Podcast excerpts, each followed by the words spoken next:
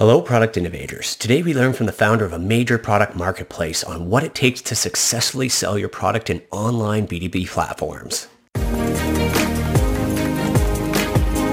You're listening to the Product Startup Podcast, the show that helps bring your product idea to life by chatting with successful inventors, product developers, manufacturers, and hardware industry professionals. Our goal here is to get to the bottom of what makes a product successful, from initial idea to getting your product on store shelves. We're taking you step by step to build a functional product and scale your product business. Hosted by Kevin Mako, one of North America's leading experts on hardware development for small product businesses.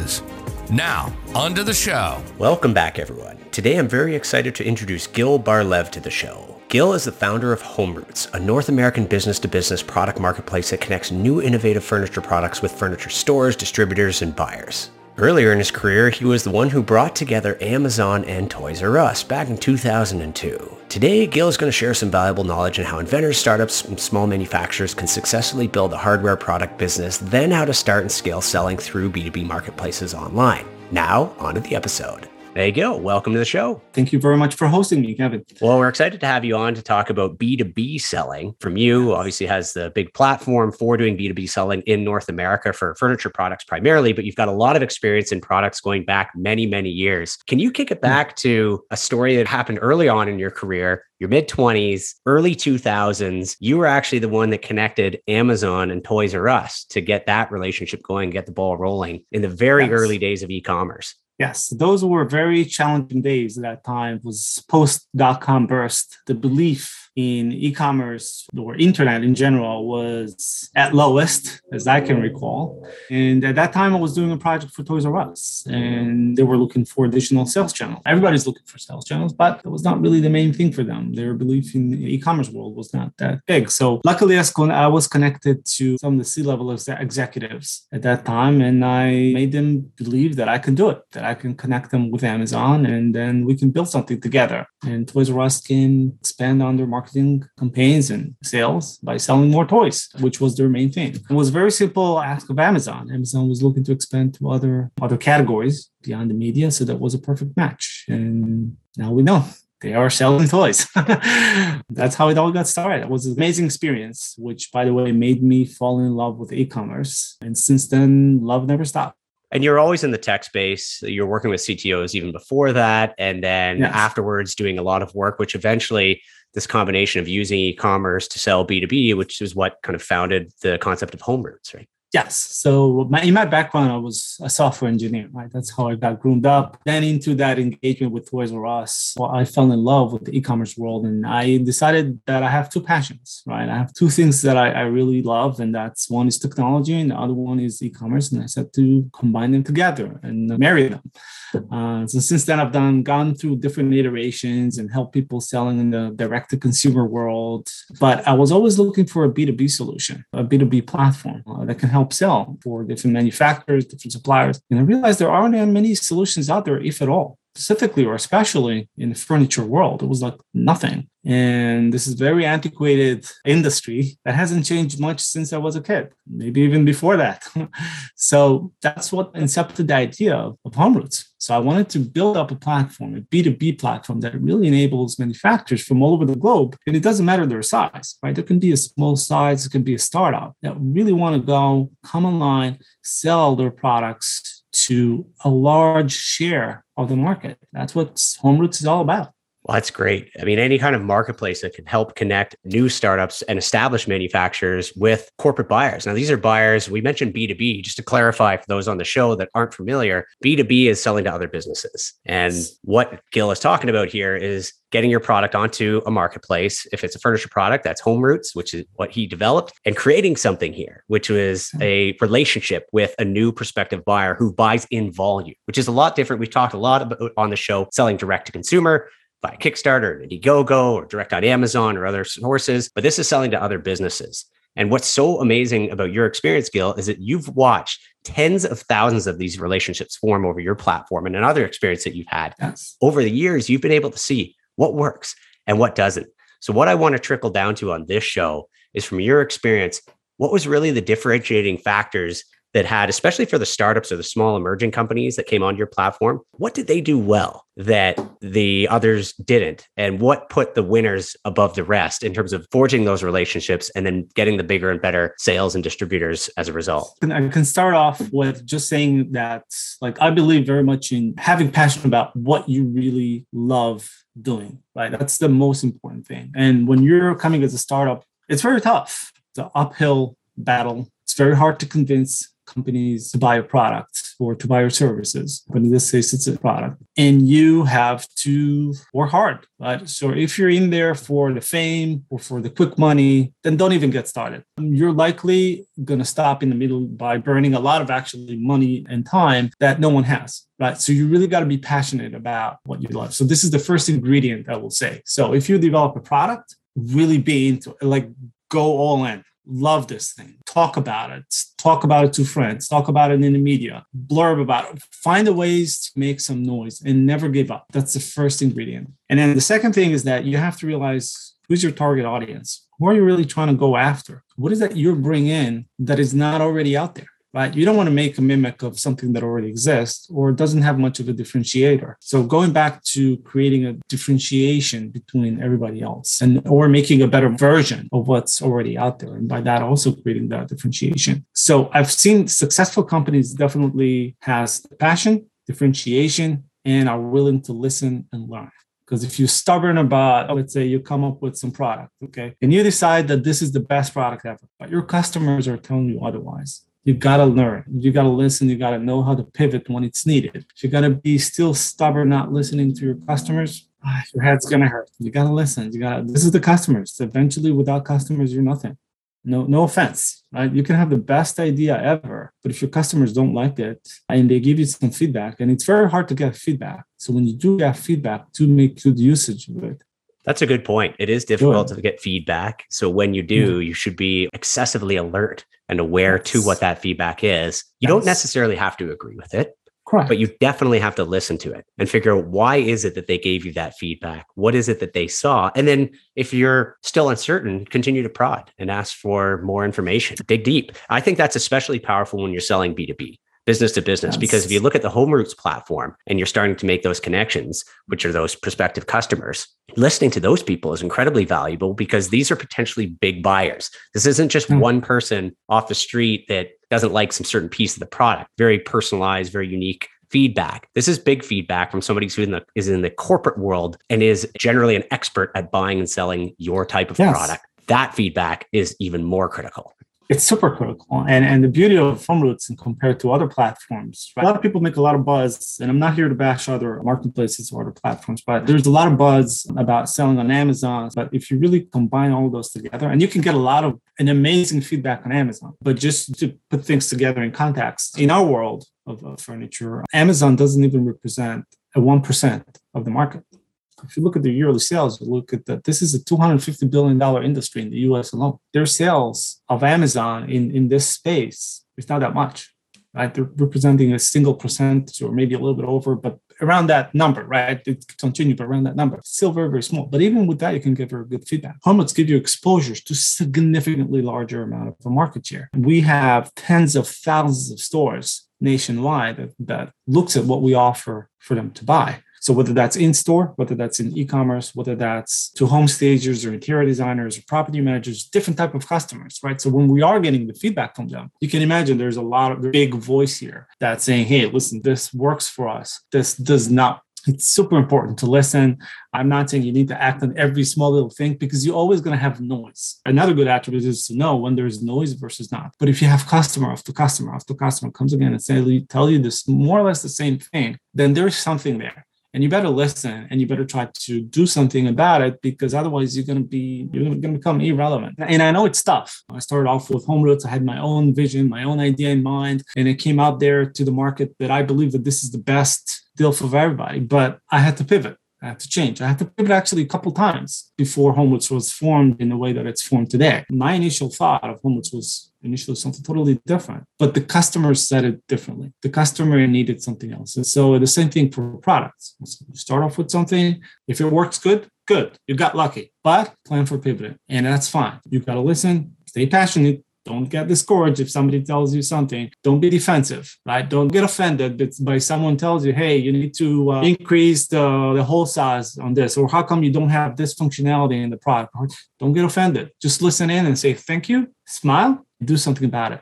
Trust me, you'll go much farther if you'll go this way. And there's a lot of opportunity there too, because a lot of the feedback may not necessarily mean you need to change your existing product, but it might mean that they're giving you ideas for an expanded product or a pro version, exactly, or even a cheaper version or some other version. This is how you actually build a brand line.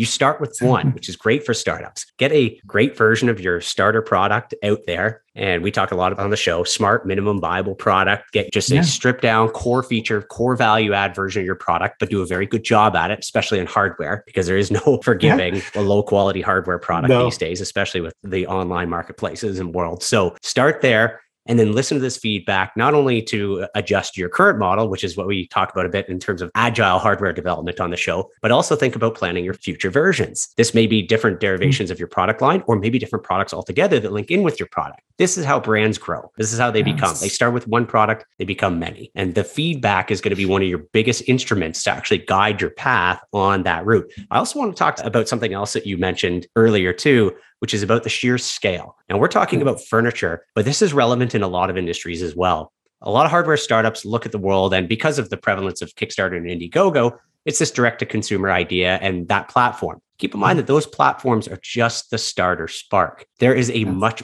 bigger corporate world out there for moving products, which is how it's been done for hundreds of years. Giant companies selling to other giant companies. The difference that's happening now is it's easier and easier for small startups to actually get into that pipeline as long as you know where to look. And I love that you mentioned that ninety-nine percent of the business is happening outside of the limelight, because think of the opportunity for hardware startups out there. If you just hit the tip of the iceberg in online sales or direct-to-consumer sales or other sales channels, know that there's a massive underlying iceberg of opportunity below with other sales channels and networks. Of course, yours is one within the furniture space, but this is consistent. I've heard this in many, many different industries. And I think it's very amazing to hear it from you, just how prevalent that is statistically in your industry alone. And just touching upon the point that you mentioned, because I do want to emphasize, I agree with you one hundred percent. Like, you do have to start off with something like the minimum minimum viable product. And, and that's how we've done it also in HomeRoots, right? Even though we are in a furniture world, we did start off with some very specific subcategories in this space, right? Furniture has a lot of different categories in it. And then you grow, right? You expand to another category and another category. And slowly you become the brand. You develop your own line of products. Similar in hardware, where you have a brand to offer, you have a line of products to offer. This is very, very true. I've I've experienced that many times through my own career, but I've seen it with others. And also, I, I want to touch upon something that you mentioned about the quality. What COVID did in, with many manufacturers that I've seen overseas, and, and we have the exposure to them because we're working with many of them, sometimes there is a resistance on the retailer side to increase prices. Nobody wants to pass on the prices on to the consumer. You're in between. You're between the retailer and you're between order consumer, and you're in between the manufacturers on the back end, the factory on wherever that factory located, and you're in between. And you've been squashed. You got to stay competitive out there, because you're so concerned about pricing, but you've got to have a good quality. If you're not going to have a good quality products, people are not going to buy it. Interesting, in today's world, they're going to find a way to trash your brand. And this is the last thing you want to have, because this is like a game over, right? It's very hard to recover from a large amount of consumers that trashing your brand. It's, it's tough. You may start off as a new brand, but that's a whole new discussion. But your brand as you planned it originally is a different story. What I've noticed is, you know, it started off with COVID and logistics issues, constraint that we're all as consumers are facing. We still do price increases, and the cost of raw, raw material keeps on increasing out there. We've seen many manufacturers try to cut back on the quality, right, in order not to increase prices. And that's a very slippery slope down the hill of trashing someone's brands. So I encourage you guys out there trying to produce products, don't always just go for the cheapest factory that offers the product. Try to vouch for quality, try to go through Q A testing, try to make sure that what you're getting is what you expect. And don't compromise on that. This is your brand. This is your line. You're trying to build a business here. So don't have the nickeling and diming on things like that, sometimes ruining much larger opportunity that you have there. And I'm I know I segued, so I'm going to come back to your uh, your question. There's a huge opportunity out there. I'm telling you, those marketplaces you just mentioned, you know, the Kickstarters and Indiegogo, they're really the tip of the iceberg. This is a small, small segment of the market. There's a significant, huge market out there. And HomeRoots really, as a company, we're offering ourselves to be the gateway to a much, much larger uh, market share than what's available in, in our industry, in the furniture world. And you really got to go look out there and find them, because I'll tell you what, this is where you got the most amount of opportunity for a breakthrough. In the small segment of the one percent or half percent here, everybody's there. They're accessible for everybody. Everybody's trying to launch their products there. So you're competing not just on, on trying to get the love of the audience, the customer to love your products and to talk about it, but you're competing with so many other companies that are trying to launch products out there to the same audience. So you want to go out, you want to look for alternative sales channels. You want to look for places where people are not necessarily going. And yeah, it means a little bit more work and it means a little bit more time and effort. But going back to my first attribute, being passionate about what you're doing, you will not give up. And if you will not give up, the other ones that are not going to do that, they're going to give up. Don't worry, they will give up. The ones that are just looking for fame and glory and uh, quick money, they'll give up.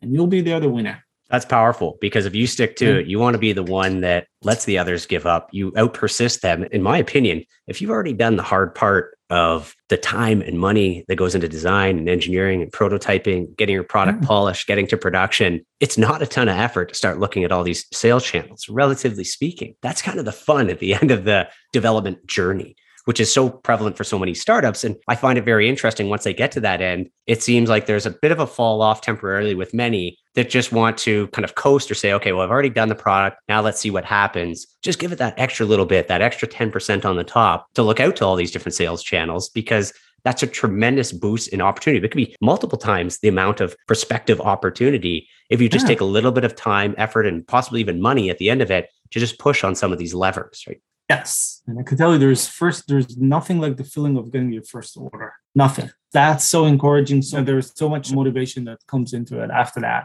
You know, it's amazing. And that's something that you should keep. You know, once you get your first order, you fulfill it. You should keep it for your records, because that's something you can always go back to when you feel like down or something. And you will feel down. And that's totally normal. And everybody tells you that they're happy and everything is fine. No, you have down times and that's fine. You go back to your first order. You remember that first time that somebody believed in you, believed in the product that you manufactured, the hardware piece that you built. And then start to yeah. leverage that, right? That's, That's the beauty. When somebody believes yes. in it, you use that person's belief to get your next deal. So tell me yeah. some things tactically, especially for startups that are uh, coming onto your platform or similar B two B business platforms, maybe in other verticals that aren't in furniture, but just anybody in general that's in hardware. What are some of the tactical things that give them an advantage? For instance, one of the big ones that I can think of that I've seen very helpful in distributor deals or bigger product order deals, bulk deals, has been showing a little bit of success on direct-to-consumer segments. Start by selling a few hundred units online, leverage that to then go to your prospective bigger buyers and say, look what I've done, look how many people believe in it in just a very small scale. Obviously, that amplifies the interest of a bigger buyer, but you know, that in conjunction with other things, what have you seen that really helps?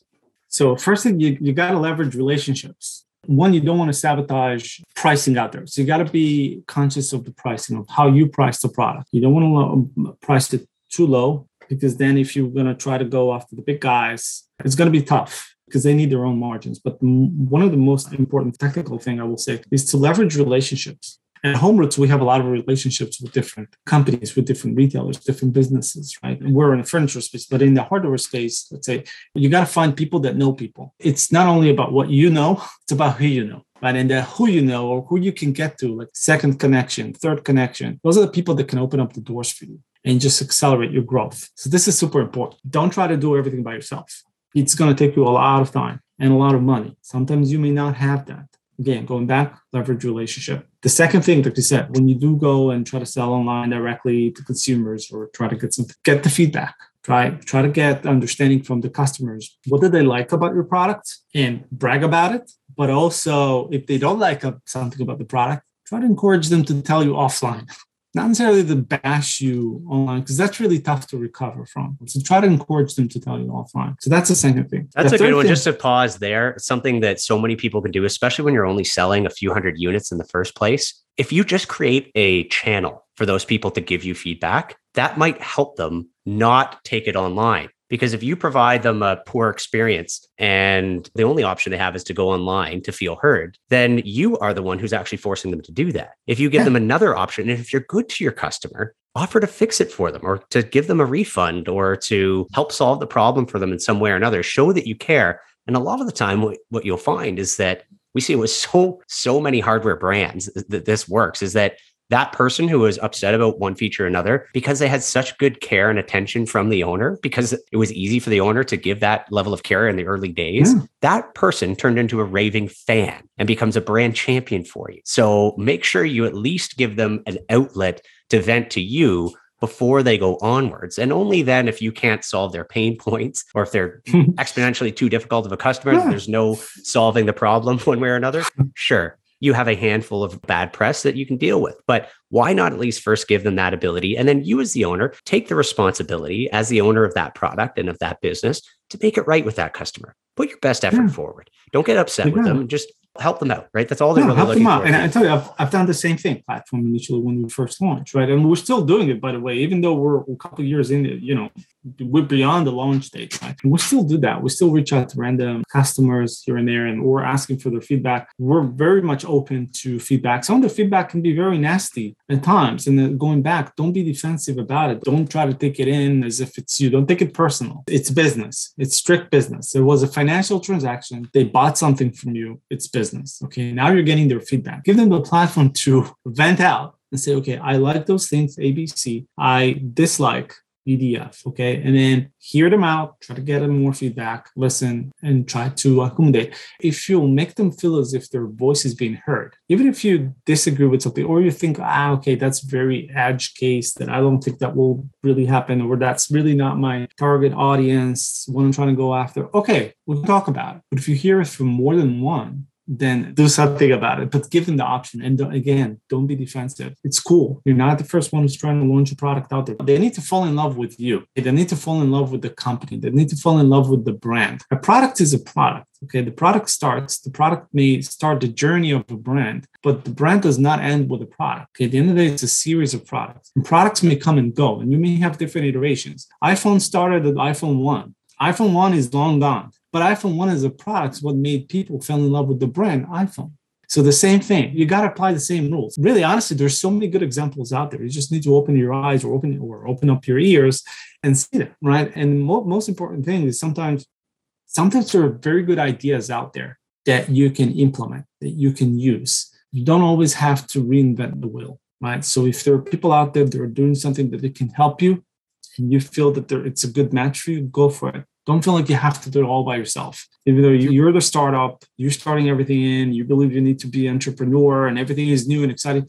There are pieces in the business for creativity and newness, and there are pieces to leverage what's already existing. And you've got to find this balance between the two. I appreciate you mentioning that because it really comes down to the concept of asking for help, which is another form of feedback. Feedback yes. can be a two-way street. You can also ask for feedback. And that's something that a lot of companies, especially early stage hardware startups, might miss. Just reach out, get ahead of it, and ask them what they can do. I mean, it can be done in surveys. It can be done in a direct email. If you really want to be fancy, send them a letter, right? Especially for your yeah. first customers. Spend some time with that first one hundred to five hundred customers because you're going to learn a tremendous amount from that, coming back into all the principles we talked about on the show.